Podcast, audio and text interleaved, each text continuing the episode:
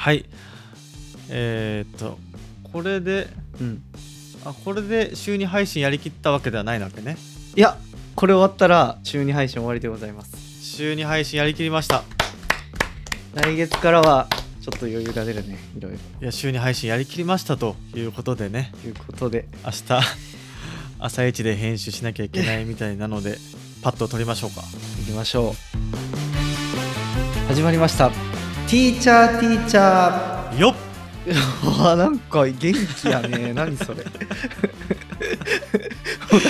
ジェスチャーまでついてたもん今。よっ。ジェスチャー。何そのジェスチャーは。説明しがたいから伝わらんけど、まあいいや。自分を鼓舞してる。この番組は世界中を回る先生のはるかとラジオ番組のプロデューサーのひとしが子育てのお悩みを納得するまで考えていくポッドキャスト番組です。よろしくお願いします。今日はストレスですよ。まあ、ストレスとのね、向き合い方。ああ、向き合い方ですか。うんうん。最近ね、ちょっとお悩みの中で、うん、子供にストレスがかかってどうしましょうとか、うんうん、なんか身体症状出ちゃってどうしましょうみたいなことが多くて。へえ。そうそうそう。だから今回2本まとめてストレスについてのお悩みをお話ししたいなと思っているところです。なるほど。今回と次回でストレス。はい、いきましょう。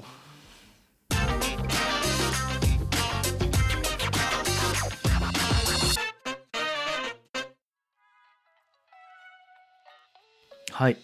今回のお悩みです。はい。学校に行きたくないとなると本当にお腹が痛くなったり頭が痛くなったりしていました。この方の昔の体験かな、うんうんうん、受けたくない授業の時も頭が痛くなったりして保健室へ、うんうん、その時親は対処として病院へ連れて行ってくれたり薬を買ってくれたりしたけど、うんうん、それで良かったのかなと思うこともあります。あー、なるほどね。他にどういうことができたのかな、親になった今考えたいですということでございますが。そうか。この本当にっていう言葉がちょっと、ああ、そういうことね。ストレスによってお腹痛いとか言うけど、うん、いやもう気持ちの問題やろって言われたりということが、まあありそうな感じはあるもんね。あったのかなっていうのが伝わるよね。これは本当に頭が痛くなってたと、うんうんうんうん、そういう経験とかある？ありますよ。まあ、社会人が特にかな。ああ、そうなんだ。まあ、ずっと言ってると思うけど結構精神的にね、崩れやすいタイプでもあるんで、うんうん、それが体にも来て本当に起き上がれないとかはやっぱあったりもするよね。そっか。これはやっぱり経験した人と経験したことない人には何かこう壁がありそうな気もする部分だね。確かに。この本当にって2回続けて言ってるところが分かってもらえなかったこともあったのかなっていうふうに思ったりもするよね。うんうん。なんかね、本当に手がしびれたりするのよね。ああ、そうなんだ。歩きにくかったりとか。そっか。どうしたらいいんですか？いや、改めてお悩みを読み直して、うん、思ったより難しいなって思い始めました。今ですか？今思い始めてるので、うん、まあ今日一つ考え方はいっぱい勉強してきて提案するんだけど、うん、まあぜひ等しいね、そういう経験があったのなら、うん、当事者としてぜひ疑問点とか、いやとはいえっていうところもね、深掘っていけたらなって思っておりますので、はいはいはい、よろしくお願いします、はい、でまずね、思ったのが親御さんがこういう対応してくれましたっていう。あ、病院に行ったり、うん、病院に連れて行って、うんうんうん、あとは薬を買ってくれたりしたっていうことがあるんだけど、この対応はすごく良かったのかなと思うんだよね。おう、どういう点で？まあ、病院に行ったってことできちんとお子さんの身体症状に対して真摯に向き合ってるっていうところで、うん、すごく子供としても安心したのかなっていうふうに思うんだよね、うん。まあ、俺とかはさ、なんか気のせいたいって言われたりもあったし、はいはいはい、なんか気合が足りんとかって言われたこともあったから、うん、まあ、そういう時に本当に痛いのにと思った経験もやっぱりあったわけなんよね。ああ、はるかもあったんか。あ、いやストレスっていうのは結びついてなかったけど、ああそういうことか、そういうことか、普通にね、ああそうそうそう、本当にねお腹痛くてお腹痛いよねって言ったら、うん、気のせい気のせいって言われて、まあ、次の日から1週間入院したりとかもあったんだよね。はいはいはい。まあそういうこともあるので、ぜひ、まあ、その症状に対しては医療機関を受診して、うん、まあ、きちんと検査を受けてっていうのがやっぱり大事かなと思うわけなんよね、うん、でこれ実際に山崎徹さんっていう児童精神科医の方がいらっしゃって、うん、これ不登校の会で紹介させてもらったんだけど、うん、不登校の子とかストレスかかった子はよくねお腹が痛いとか身体症状を訴えるんだって、うんうんうん、でその時にまず大事なのは病院受診しましょうって、専門家のほうで受診した上で、まあ、身体疾患であれば治療しなきゃいけないし、うん、まあ、そうじゃない、いわゆるストレスから来てその気持ちが作り出している症状である場合もあるので、うん、まずここをしっかり区別する必要があるよねって話をしてたんだよね。おう、まあ、まず区別が大事なのね。そうそう、まず身体疾患だったら病院に行って治さなきゃいけない、うん、だけどストレスから来るもので本当は身体疾患じゃないのに過度にその症状に対して注目しすぎると、うん、その子はねこうすごく自分自身が病気なんだっていう認識を強化しちゃうっていう恐れがあるから、うん、はいはいはい、もしね本当に身体疾患じゃない場合は、まあ、症状自体はね痛いよねって認めながらも、うん、まあ、過度にそこの症状に注目するっていうよりは日々の生活の過ごし方を子供と一緒に考えていくことを大事にしているって話をしていたんだよね。うーん、ということはだからまず最初に病院には行った方がいいよねって、うん、だけどもしそれが身体疾患じゃないんだったら、うん、違うところに目を向けるべきですよって話をしていて、その違うところっていうのを知れるわけ。そうね、今日お話ししたいなっていうふうに思っているわけなんですよね。なんだろう。で今回この方法を紹介します。認知行動療法を通して身体感覚への誤解を解きます。ほう、身体感覚への誤解を解いていくと。誤解を解きましょうということです。うーん、まさにメタ認知していくんだけど、うん、考えていきたい。何を勉強したのかっていうことなんだよね、うん、何を勉強したかと言いますとこれはねインスタライブでもちょっと話したんだけど、うん、認知行動療法というものを、あ、最近はるかの口から聞くね、認知行動療法、うんうんうん、なんかすごいいろんなことに対応できる方法を見つけたのよって確か俺に言ってきて、うんうんうん、で俺はもうなんだと思うって言われて仏教やろそうそう、人志の中では仏教はねいろんなものに対応できるものになりつつあるみたいですけどいろんなものに対応できるまあ仏教 もちろんそうだと思いますけどもあるんですが違ったね。認知行動療法っていうのがすごくね、うん、子どものストレスとか不安と向き合う上で大事な考え方がいっぱいあったので、うん、それを紹介したいなっていうふうに思ってるわけなんよね。なんで認知と行動を、まあ、整えましょうみたいなことよね。うんうんうん。俺はねこの考え方を知るだけでもう子どもの見え方、子どものストレスの見え方、まあ、自分のストレスの見え方も変わったから、へー、このね世界が変わる瞬間をね、ひとしにもだからもうね俺から聞いたらそれ仏教を学ぶことなの、ね、世界の見え方が変わるってあ、確かに確かに仏教を俺も勉強した時も世界は見え方変わったけどちょっとあったよね。仏教も相当変わったね。確かにそっか、仏教にハマった話を多分一回もしてないから急やけど、あ、そっかそっか、ちょっとあれか急なのですが、僕とはるかは年末ぐらいにすごく仏教を学びましたということで、うん、めちゃくちゃ面白かったね、うん、まあ、その話もおいおいしながら、はい、まあ、とにかくこの考え方が分かったら、うん、見え方が変わるっていう経験はあると思ってて、それを少しでも味わってもらえれば今日のラジオは成功かなって思っています。あー、ゴールがね、うん、うまい。あー、本当ゴールの設計がうまいですいやこれね実は最初認知行動療法についての説明をさ、うん、ずわーって書きまくって、はいはいはい、でもうほぼ消したいかん、これまたなんか自分が話したいこと話しそうなと思って消して、うん、少しでもこの考え方を味わってもらって、うん、見える世界が少しでも変わったらいいなっていう感じに変えましたと。はいはいはい。じゃあまずちょっとね、うん、認知行動療法に触れてみましょうということで、はい、うん、じゃあ今から言うものを数字に表してほしいです。はい。なんだなんだ。今から言うものを数字に表してみてください。はいはい。何を表すのかっていうと。自分の認知の確信度を0から100で表してください、うんうん、じゃあ皆さんもぜひ0から100で表してみてください。はいはいはい。0から100で、はい。今の仕事もしくは学校は自分には荷が重いですか。はい。0から100で表してください。荷が重いと、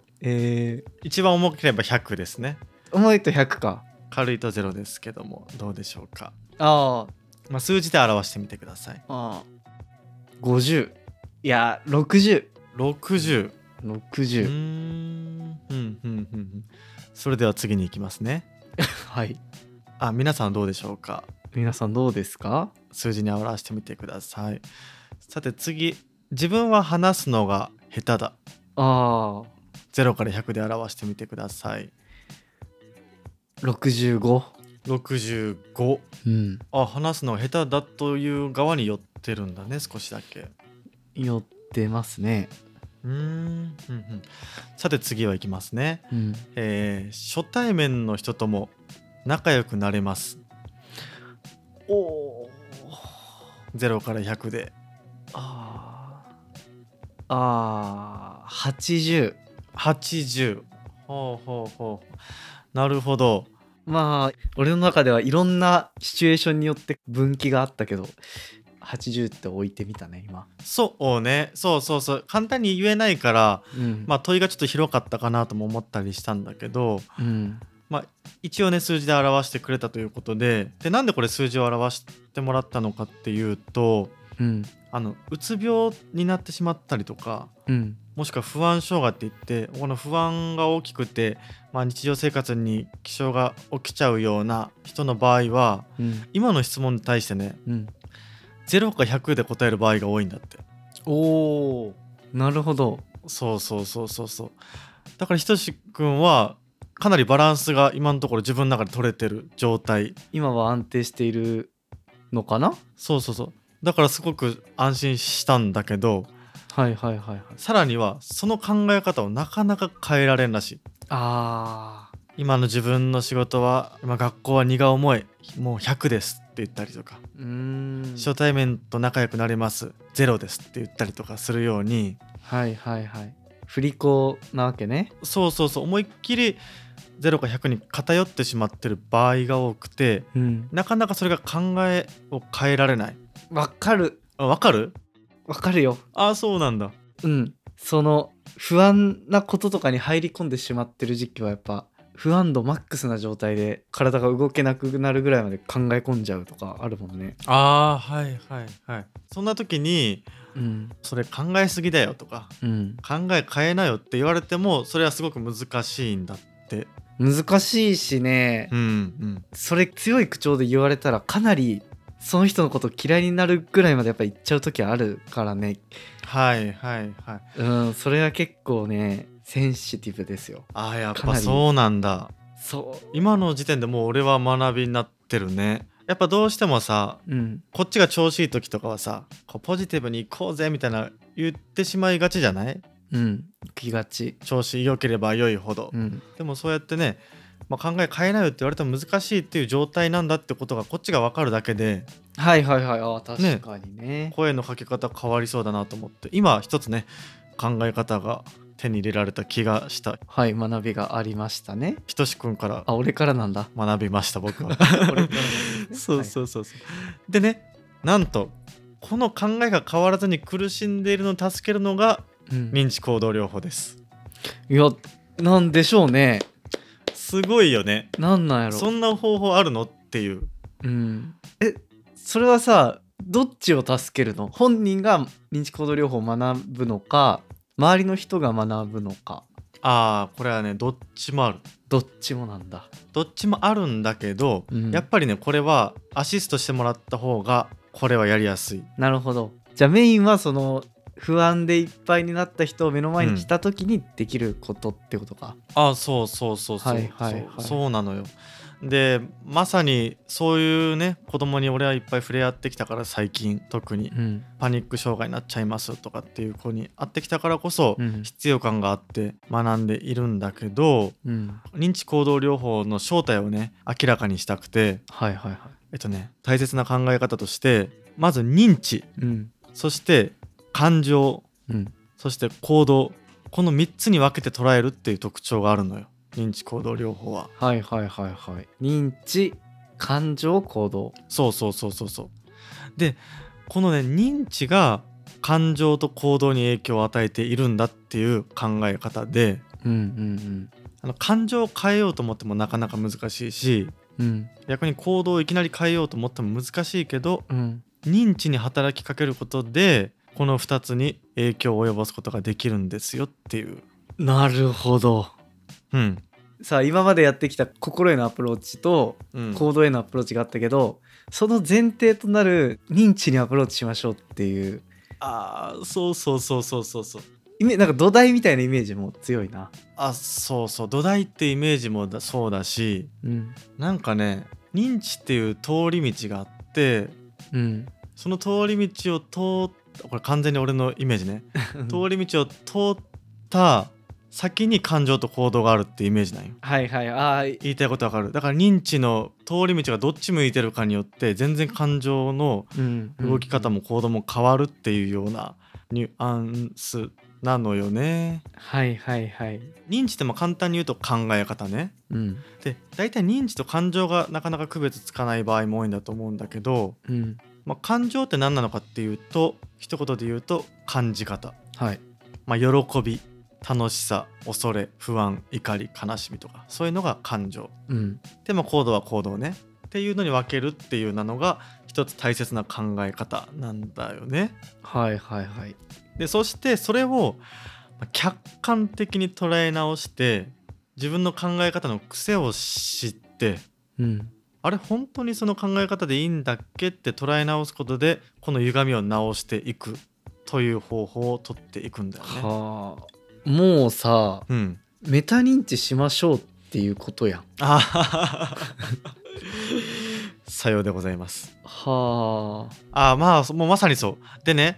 メタ認知しましょうって一言で言われて、うん、あメタ認知すればいいのねって思える人と、うん、いや何をどうすればいいのって思う人たくさんいると思うんよ。ああ、こうすればいいんでしょって思ってる人たちにもばらつきがありそうやね、やる行動が。そうそうそうそう、あ自分を客観的に見ましたよで終わるのか、いや今から言う手続きこのステップを踏んでやっていきましょうとかっていうのが、うん、きちんと体系づけられていていろんな方法があって症状に合わせて、うん、でそれがもう実践レベルでできるようになっていてエビデンスも強いのがこの認知行動療法なんだよね。そうそう、でこれはね認知行動療法にはいろんな方法があってそれを一気に説明することはできないから、うん、今回はまず一番表面の部分をちょっと紹介しようかなと思っていて、はいはいはい。で表面の部分っていうと今回はこの身体症状だったよね、話が。あそうやったね、学校に行きたくない時の本当にお腹が痛くなるっていう。そうそう、子供がどうしようストレスでお腹が痛くなったとか頭が痛くなったって言った時にどうするべきかっていう話を通して、うん、この認知行動療法を一緒に味わってほしいんだけど、うん、まあ、まず前提としてさっき言ったように病院に行って身体疾患であるかどうかを確認するのがマストね、絶対。はい。これがありました。そうありました。で、うん、そして今回身体感覚への誤解を解きます。そうか、今回は認知行動療法を通して身体感覚への誤解を解きましょう。やったね。そうそう。で誤解のパターンとしてあるのがまず出来事として、うん、息切れとかめまい頭痛が起きるとするやん、まあ、腹痛もそうだけど、うん、でその時に、まあ、認知として、うん、まあ、身体感覚を過大評価してしまうんだって。あ頭痛くなってきたなっていうのを強く感じてしまう。そうそうそう。で自分はこのまま死んじゃうんじゃないかと考えたり、はいはいはいはい、これどうなるんだろう、やばいんじゃない、これ大きな病気ないんじゃないとかっていう風にどんどんこう過大評価していってしまう認知が起きる、うん、でそしてその認知が起きるとどうなるのかっていうと、感情としては強い不安を抱いたり、実際以上に強い緊急性を抱いたりしてしまう。あでそして行動としてもう身体症状をずっと気にしてしまったり、うん、もう外出できないとか運動できないとか、それこそ学校に行けない授業に行けないっていう風な回避行動を取ったりするっていうようなのが誤解のパターンとして陥ってしまうんだって、うん、で今の行動としては捉えられたさっきの3つを認知と感情と行動に分けましょうっていう話がある。うんうんうん。それをで普通だったらさ、こう怖がってる様子を見て怖くないよっていう風にアプローチしたり、はいはい、感情にアプローチしたりするよね。怖くないよとか、例えば痛くないよとか、うん、だけどこれはなかなか変えられない、うん、行動にアプローチしても無理やり痛がってるのに行かせるとか、うん、大丈夫大丈夫って行かせたりとか、無理やり行かせようとするのもなかなか難しい、うん、だからアプローチする部分はどこ？認知だね。認知なんですねそう、このさ3つに分けてみて、うん、認知にアプローチすんのかってなんていうか冷静に捉えられるだけで新しい選択肢だね、うん、だから学校に対して嫌な感情があってで不安がどんどん強くなってる、うん、どんどん強くなってる、嫌だ嫌だ嫌だってなった時の認知は何になる？ひとし、本当にそこに行きたいよ本当は、うん、本当はそこに行きたいんだけど、今回ちょっと入門編だからその根本に行く前に、うん、根本次紹介するから、次の回、はい、根本に行く前に今はこの身体感覚への誤解を解くパターンね。そうか、身体感覚への誤解を解く、はいはい、そうだからさっき言った認知では、うん、もう自分はこの痛みで死んでしまうんじゃないかっていう考えから、うん、感情に襲われて行動が変わっていくっていう構造だから、まずはこの痛みのまんま大きくなって死んでしまうんじゃないかなっていうこの認知を正してあげるっていうのがアプローチなんだよね、うん、そっちか。不安を作り出している認知か。いや、不安を作り出す認知じゃないの？身体か。身体感覚への認知。そっか。お腹が痛い、頭が痛い、これがどんどん大きくなっていくともう動けなくなるんじゃないか。そこ、はい、今来ました。ここですか。ここが、動けなくなるんじゃないか。はい。ここをまず正していきます。はい。かと考えておりますので、で、うん、パニック症状とかになってしまうというのは、うん、これがどんどん大きくなって、うわーって苦しみが大きくなっていくんだって。だからお腹痛いなって終わらずに、うわーってこうもがき苦しんだり、うん、なんか息切れが起きて。なんかすごい過呼吸になったりとか、なんかこうすごいもがき苦しんでパニックになっちゃったりとかするんだって。そうならないための今回お話で、うん、身体症状までは起きてで病院に行くところまでできる、うん、ただそれが、病気ではないってことが分かった時に、その認知を正すために何をするのかっていうと、まず身体症状を特定する。なるほど。頭が痛くなっています、で客観的にこれを見ましょう。例えば息切れがしますとか心臓が激しく動いてますとかっていう身体症状を特定しました。身体症状を特定して、でこれ客観的に見ましょう、でこれは客観的に見ると正常な不安反応なんだよね。不安になったら心臓がドキドキしたりとか、あとは胸が苦しくなったりとかするんだけど、これは客観的に見ると正常な不安の反応であって、命に別状はないっていう風に捉えられるようにする。その時に具体的にできることとしては、身体症状に対する偏った認識を軽くする声かけはできるんじゃないかなと思ったわけなんよね、例えばさ、時間が経てば症状は軽くなるからねとか、それは正常な反応で命の心配はないからねとかっていう声かけができるかなっていうふうに思ってて、何に価値があるのかっていうと、これまでさこの見方を知らなかったら、どうしようって子供が身体症状を訴えてる時に不安に思ってたと思うんだけど、この考え方を知ることで子供の偏った考え方から脱出するお手伝いをするんだよっていうことを知っておけば少し心が軽くなるんじゃないかなと思って、今日この話を紹介したんよね。なるほどね。でもさ、一つ気をつけてほしいのが、もちろん本格的な治療とかっていうのはしっかりあるから、まあ、それについては専門家の方に相談するといいのかなっていうふうに思う。なるほど。いや自分の昔の経験からしたらちょっと理解できることがあるのよ。何いやそのさ心拍数が上がりすぎるとかあるのよね。うんうん。でそういう時にこういう仕事が自分に合わないからパニックに今なってて、心拍数がすごい上がってるっていうのがあるとするよね。うんうんうん。そしたら俺は昔はこの仕事がのどこが嫌なのかとか、嫌な合わない仕事に対する向き合い方をずっと考えようとしてたんやけど、はいはいはいはい、じゃなくて今出てる具体的な症状、心拍数がめっちゃ上がっている、きつくなってるんじゃないかなどんどんっていう、ここの認知を変える方ってことやもんね、うん、1ステップ目としてはそうしたらよかったんだなっていうのが今ちょっと分かった気がする。うんうんうんうんうんうん。そうね、身体症状に対してこの身体症状っていうのは、まあ、不安な時には正常な反応だよね、うん、あるもんだよねって、うんあるんだよって、でも命に別状はないからねっていうことを、